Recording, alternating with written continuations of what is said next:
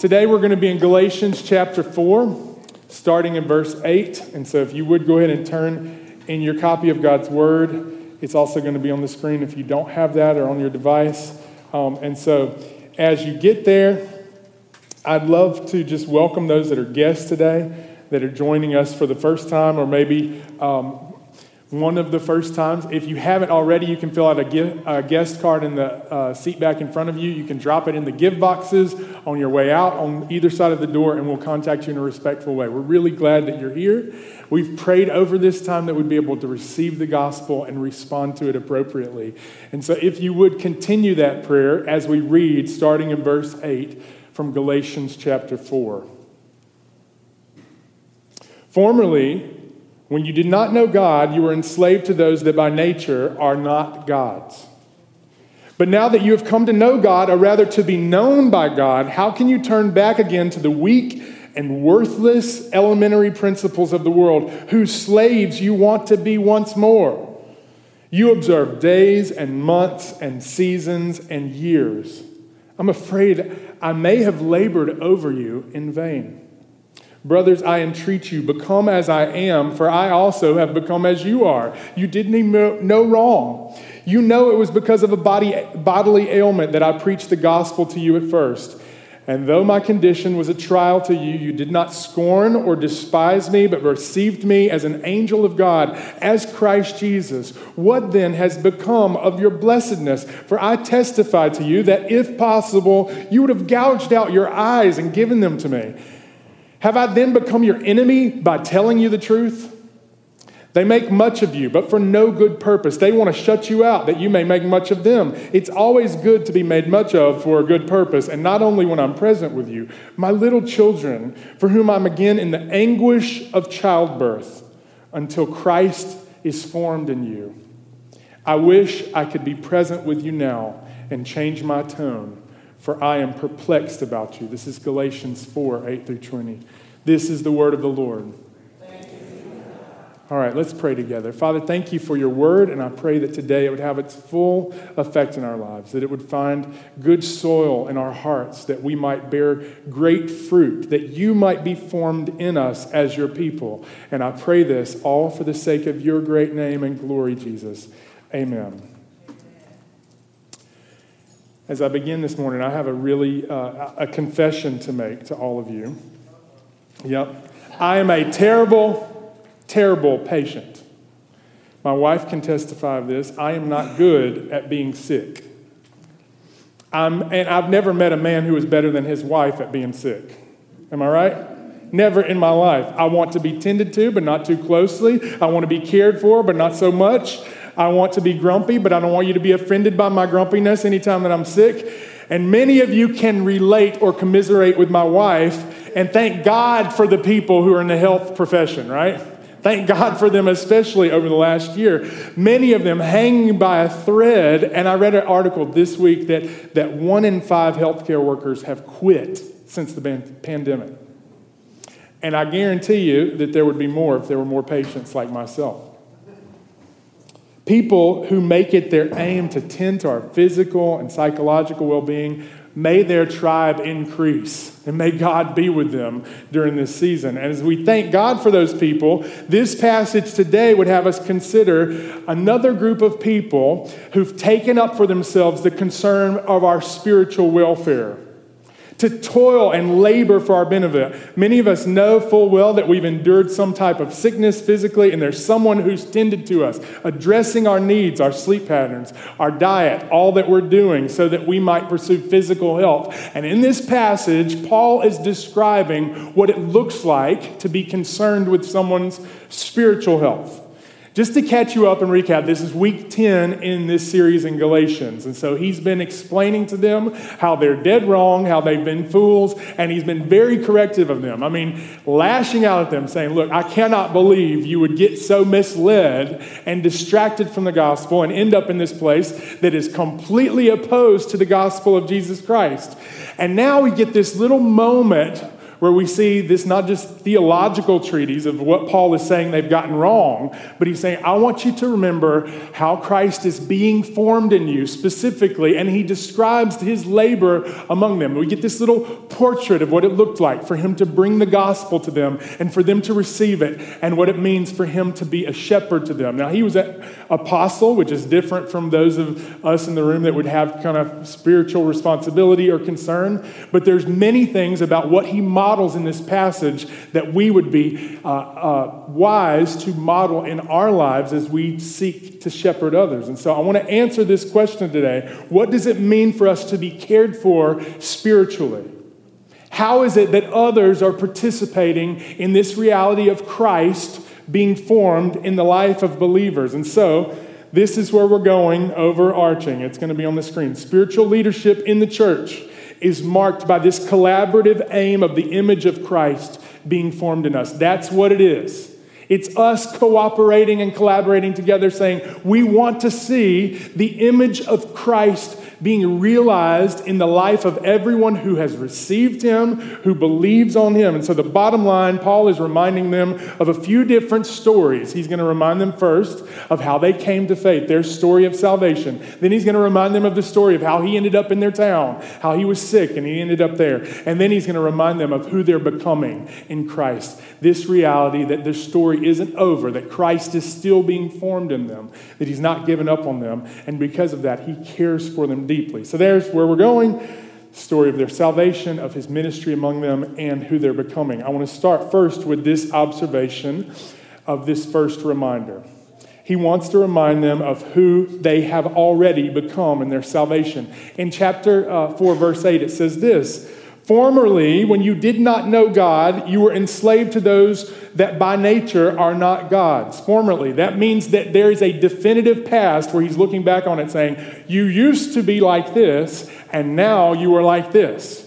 You did not know God. There was a definite before and after. That means that at some point, they were introduced to the reality of God, and it wasn't just that they knew who, they, who He was, they were known by him. I'm going to get to that in a moment. But they were, he describes their former life. They were enslaved by idols that are really not gods. They're little g gods. These are just these imaginary things made of stone and wood and metal. Formerly, that's how it was. But now I want to remind you that that's not your life anymore.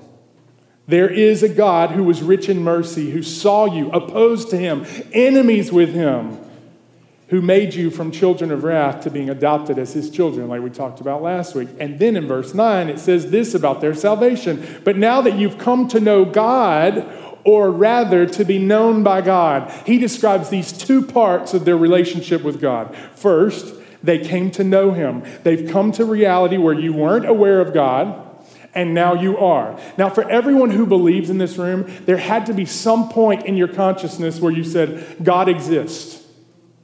Some of you are in that place today. You maybe are agnostic about his dealing with the world or how uh, involved he is or removed he is. You're indifferent about those things, but you know that God exists.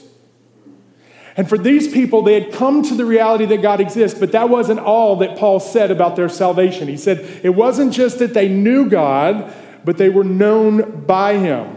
This week, I got called out on a name drop. You know what I'm talking about? When you're like, yeah, I know that guy. And they're like, well, can you ask him to do this? And I'm like, well, actually, I don't know him that well. I mean, we're Facebook friends, right?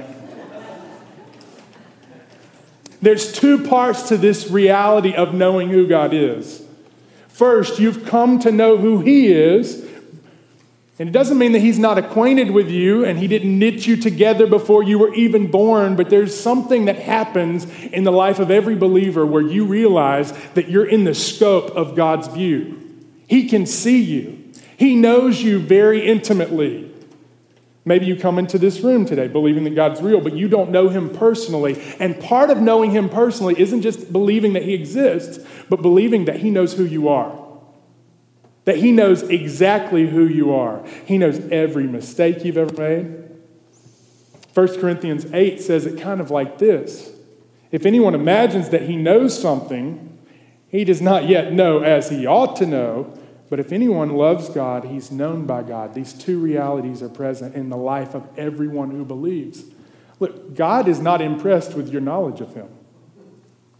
That's the first thing I want you to know. If you come into this room with lots of theology in your mind and in your brain, God is not impressed with how much you know about him because he's infinitely larger and infinitely better and infinitely more than you've ever come to discover about him. But here's what he loves is for you to be acquainted with the reality that he knows who you are. He sees you as you are.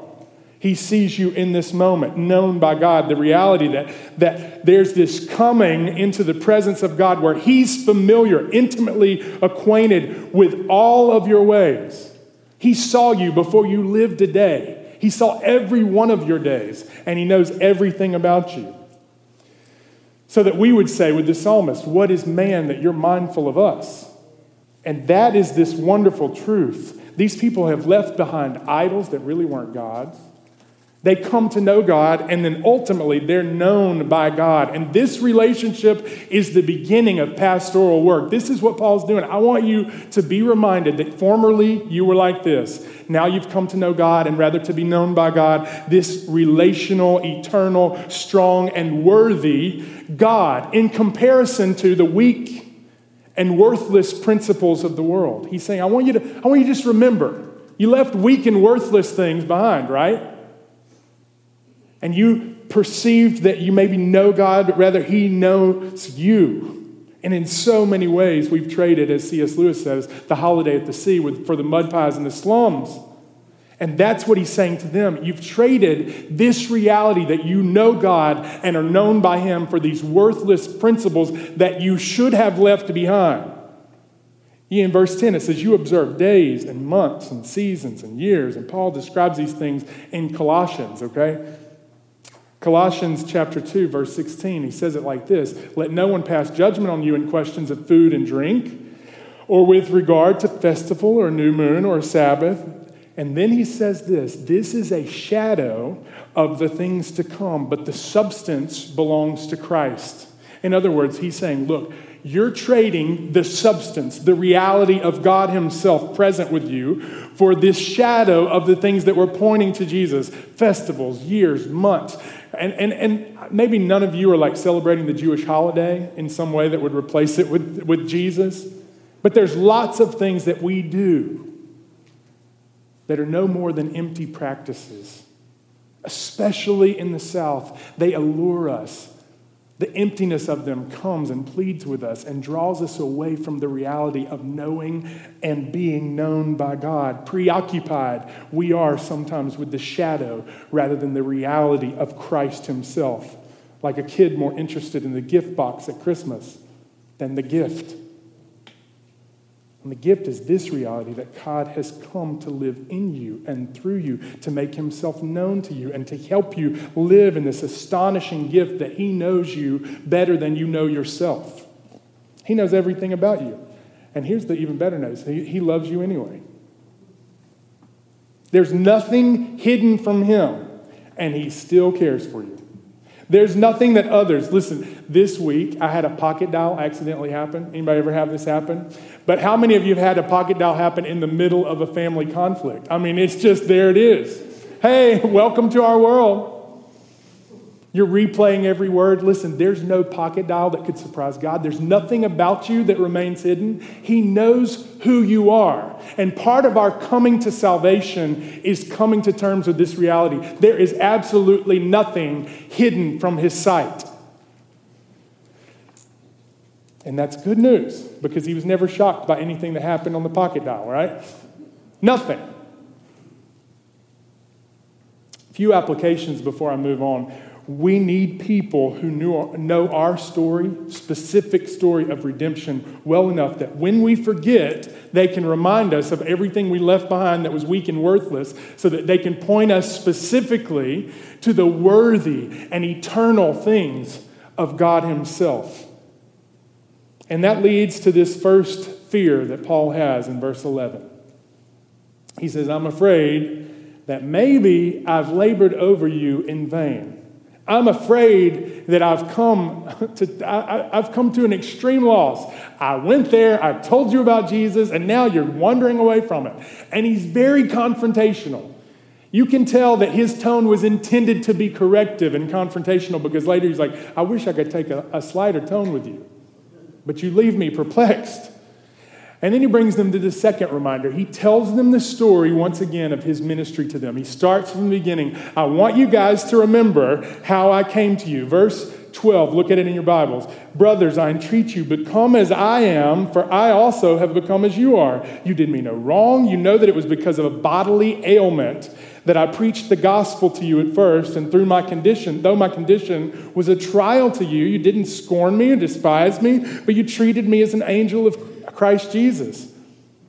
He's entreating them to remember. Remember how I came to you. I became like you are.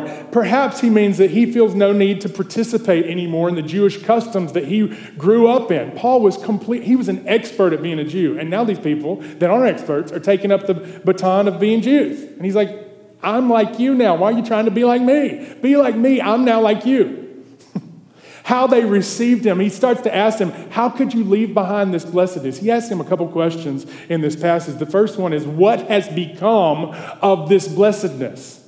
What happened to the way that you received me? So, how did he come to them?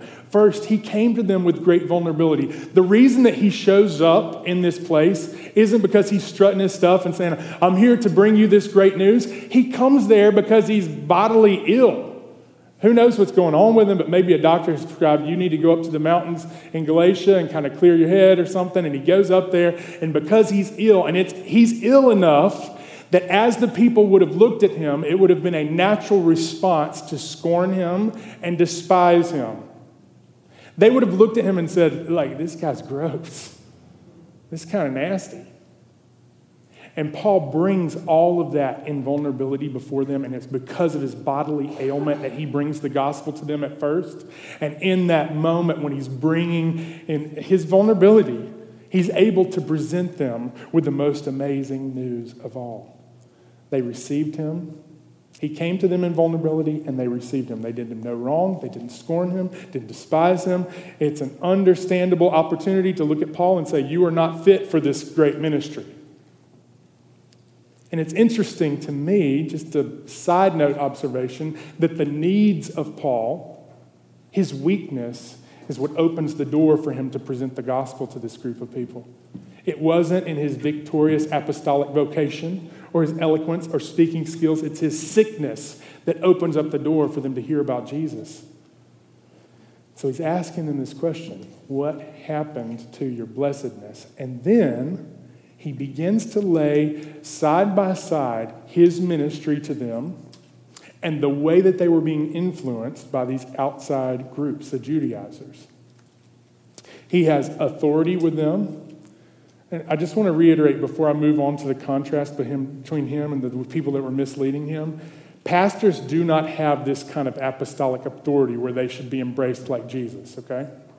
That's not the profession of career ministry. That's not what it should look like.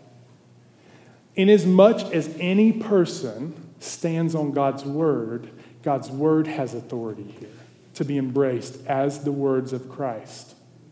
Everybody else, you can take it or leave it. But if you speak these words, they're authoritative. And when Paul brought God's words to them, they said, We recognize that this has authority. So he comes with vulnerability, he comes with authority, he comes with this spiritual concern for them that's very pastoral. Ultimately, that Christ would be formed in him, and his tone was parental. And I'm not talking like parental on those infant days, it's parental like, get in the van. Come on, it's time. It's a tone of correction. And he says, I wish that I could change it. Maybe I could if I were present with you, but I'm not. I'm currently perplexed and I'm in anguish. And the way that he describes his anguish over Christ being formed is that of childbirth. Never experienced it. I've seen it a few times, and from what I know, I don't want to do it. And what he's saying is, I experienced anguish over Christ being developed and formed and present in you. He's perplexed.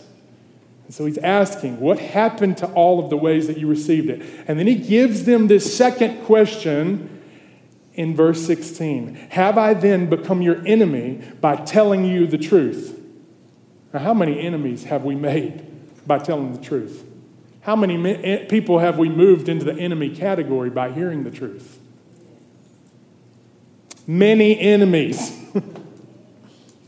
But let me tell you something. This is what love manifest looks like. It looks like truth telling, even when the truth is an uncomfortable truth. It isn't flattery. And then he lays himself beside these other people that are flattering them. He puts himself in contrast to the false teachers. They're here telling you guys are doing great. We'll get you celebrating these Jewish holidays. Y'all are so good at this. Look at you guys. You just pulled off your first Jewish holiday. And they are just applauding them and giving them praise, and the people are feeling pretty good about themselves, you know? And then Paul says something really interesting. He says, Look, they make much of you they're praising you, but for no good purpose. They want to shut you out that you may make much of them. This is the contrast of true spiritual concern. There's a lot of people who wear a cloak of spiritual concern, but what they're really after is you making much of them. In contrast to the false teachers who would use flattery not to build you up, but to build themselves up. It's self seeking. And then he says, Look, it's, it's okay to make much of people. That's not what's wrong. In fact, it's kind of nice. It's okay to do that from time to time. In fact, in Romans, he said we should outdo one another in showing honor. We should show brotherly affection. So there should be this competitive nature where we're just saying, you know what? God is awesome in your life. I see him. But the end result isn't self seeking, but it's Christ being formed in the person in front of you. That's why we would make much of anyone, so that they could make much of Jesus Christ, not so they could return the favor. And it's always good to be made fun, much of. Honor, encouragement. Listen, there is no one who has enough encouragement. Not a single person. There's no one in this room who's like, no, I'm good. You should bring it. Just don't bring it for yourself. Bring it for their benefit and for God's glory. So, as we think about this example of Paul, that he came in sickness, that Christ would be named among them with authority and embraced with sincerity, it's so important for us as God's people that because there's so much importance that's placed, so much emphasis that's placed on the product of what we receive on Sundays. You know what I'm talking about? Listen, there's people talk about like, oh, you're a pastor. There's like a church on every single corner, right?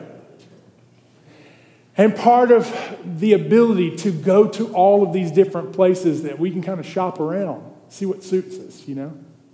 We become consumers of the product instead of people who are interested in the message of Jesus Christ. And so there's churches all around. They've got lots of opinions about how it should be done. And we kind of look and say, well, I like how this person talks. I like how that pastor looks. And I like how this works together. And the people that go there kind of look like me and dress like me and seem like they're in the same stage of life as me. And there's so many ways that we could shop around for the ministry that suits us. And Paul is describing these two places where he's saying, look, you should not be interested in what makes much of you.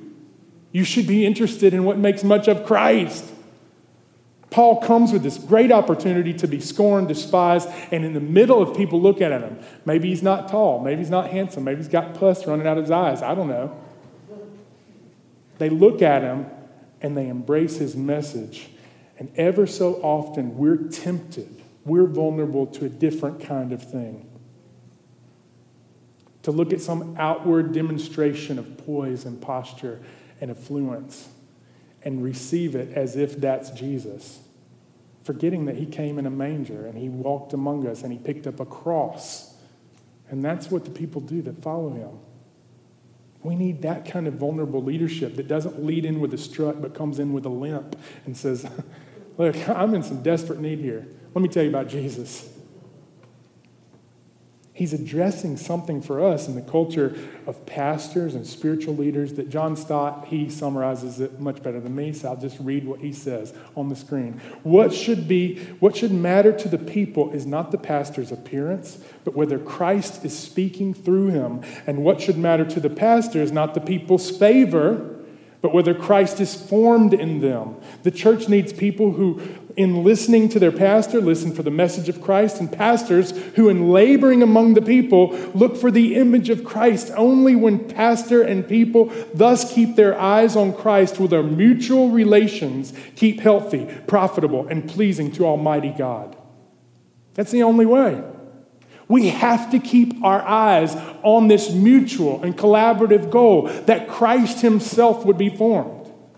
And as long as the aim is knowing Christ, being known by, known by God, and Christ being formed in us, then we won't be distracted by uh, who looks like us, and ideological camps, and political camps, and what it means ultimately to belong to the church. It isn't to belong to a group of people who suit you. It means to belong to Christ and to pursue something together, Christ Himself being formed in us. And so the primary aim of Paul was this that Christ would be formed in them. And we need people who will labor over one another until this happens, in the same way that Paul was in anguish, saying, I'm like in childbirth here, hoping, praying, longing for Christ to be developed in your life so that His presence can be seen and experienced by anyone who comes in proximity to you. We need those kind of people who will labor over that aim. So, this leads us to the last reminder the story of Christ being formed. That was the primary aim for Paul, that Christ would be formed in him. He shared this mutual longing, longing in the receiving for those that would receive it. Now, one of the things that came up in our small group this week as we were discussing this passage, and I mean, he is insulting these people. You know, you guys are fools. You got to wonder, like, the people reading the letter for the first time, they're like, whoa. I mean, like, how did they receive this, you know? Did some of them split off and say, I'd rather not go to that church? But apparently, some of them passed the letter around and said, I guess we were. I guess we were fools.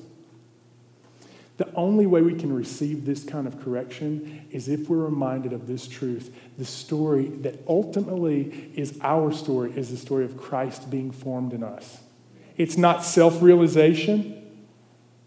And that requires some theological clarity, okay? Almost all of the first part of Galatians that we've been through is like, this is the gospel. This is what it means to believe it. This is how you become adopted. And now he's saying, look, what I'm after is for this truth of who God is to be fully formed in your life.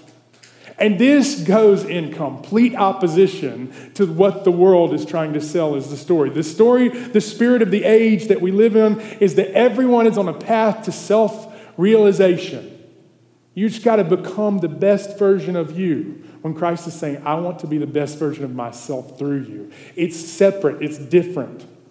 This idea that we would live for the singular purpose that Christ Himself would be formed in us. That's the invitation of Jesus is pick up a cross, die to yourself, and let me be realized in your life. The way that Carl Trueman describes the spirit of our age is like this.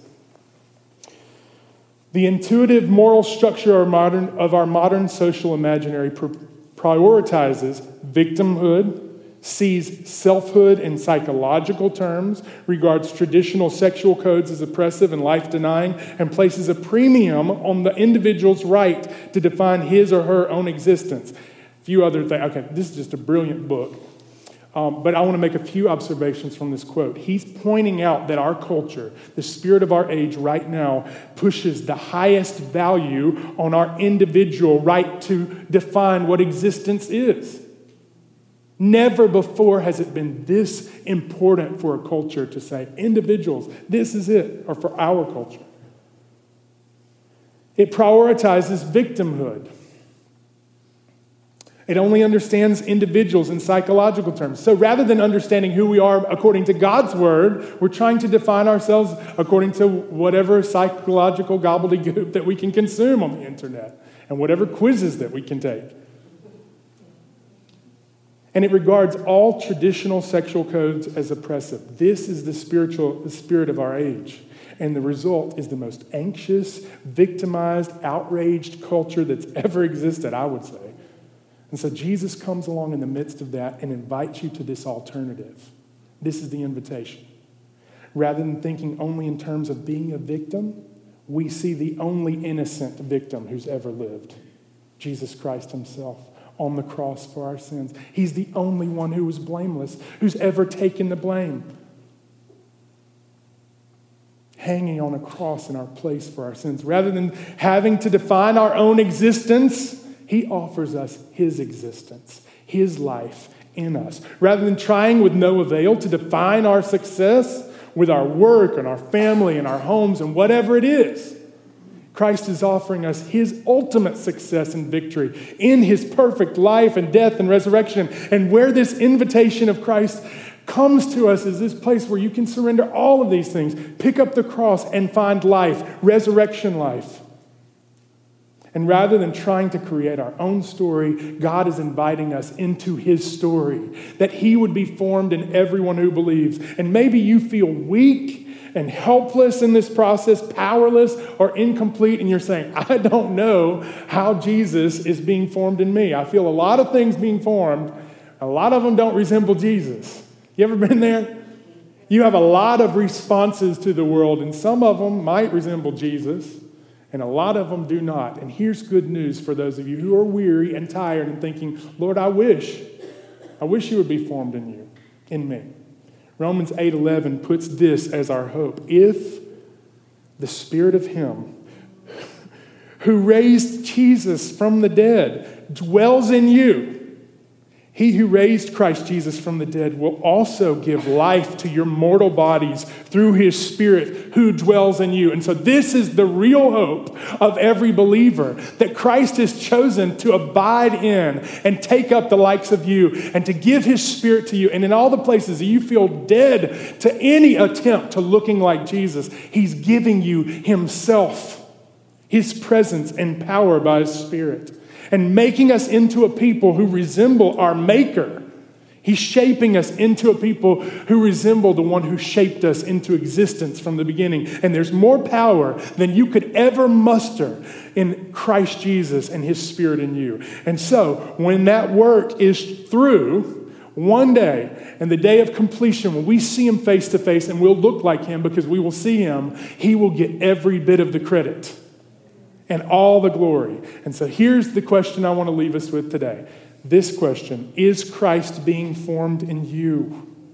This begins in these same reminders, being reminded of the gospel narrative that Jesus Christ comes to us and we hear these words that we can abandon the weak and worthless principles that have never served us. We only serve them. And he invites us to come and drink from living water. And for all of us who've laid down our idols, we might need to remind ourselves to lay them down again for something that's ultimately more powerful, ultimately more worthy. Some of us need to be certain with theological clarity of what's going on here. Paul is writing out to these people saying, Look, you've gotten it wrong. You've gotten off the tracks here with what the gospel is. We need to pursue those things so that we can know how Christ is being formed in us. Paul's primary correction with this people in this particular passage is the influence that these outsiders had with them because, because they were so flattering. They were interested in themselves, not their own good. And so I want to ask you this too. I started off talking about being a terrible patient. I'm a really bad patient. My wife said, Amen.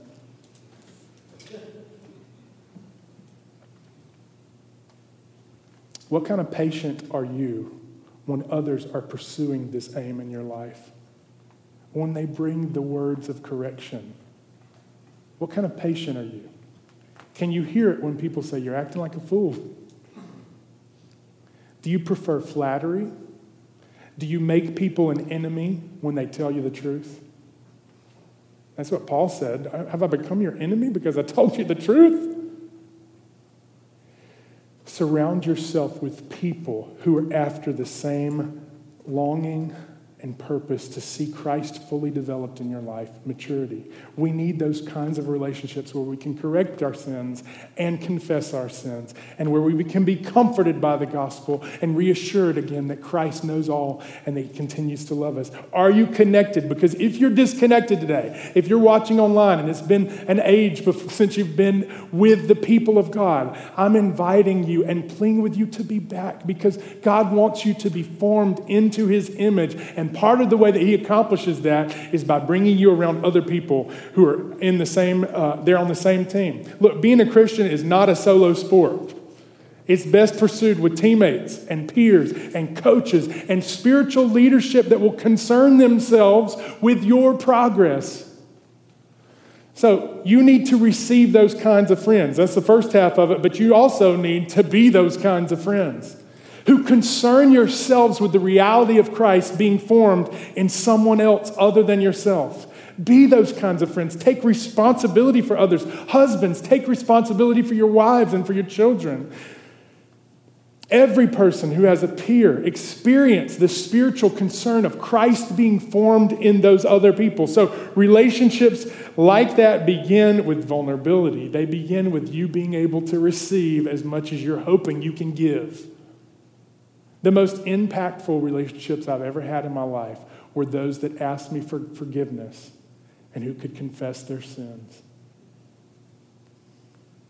He longs to be formed in you with beauty, dignity, and all the glory going to him. And so, I want to leave with this quote because someone else again said it better than I could. John Piper describes it this way It is really quite simple. The Son of God comes and shapes us from within if we rely on him to come and shape us.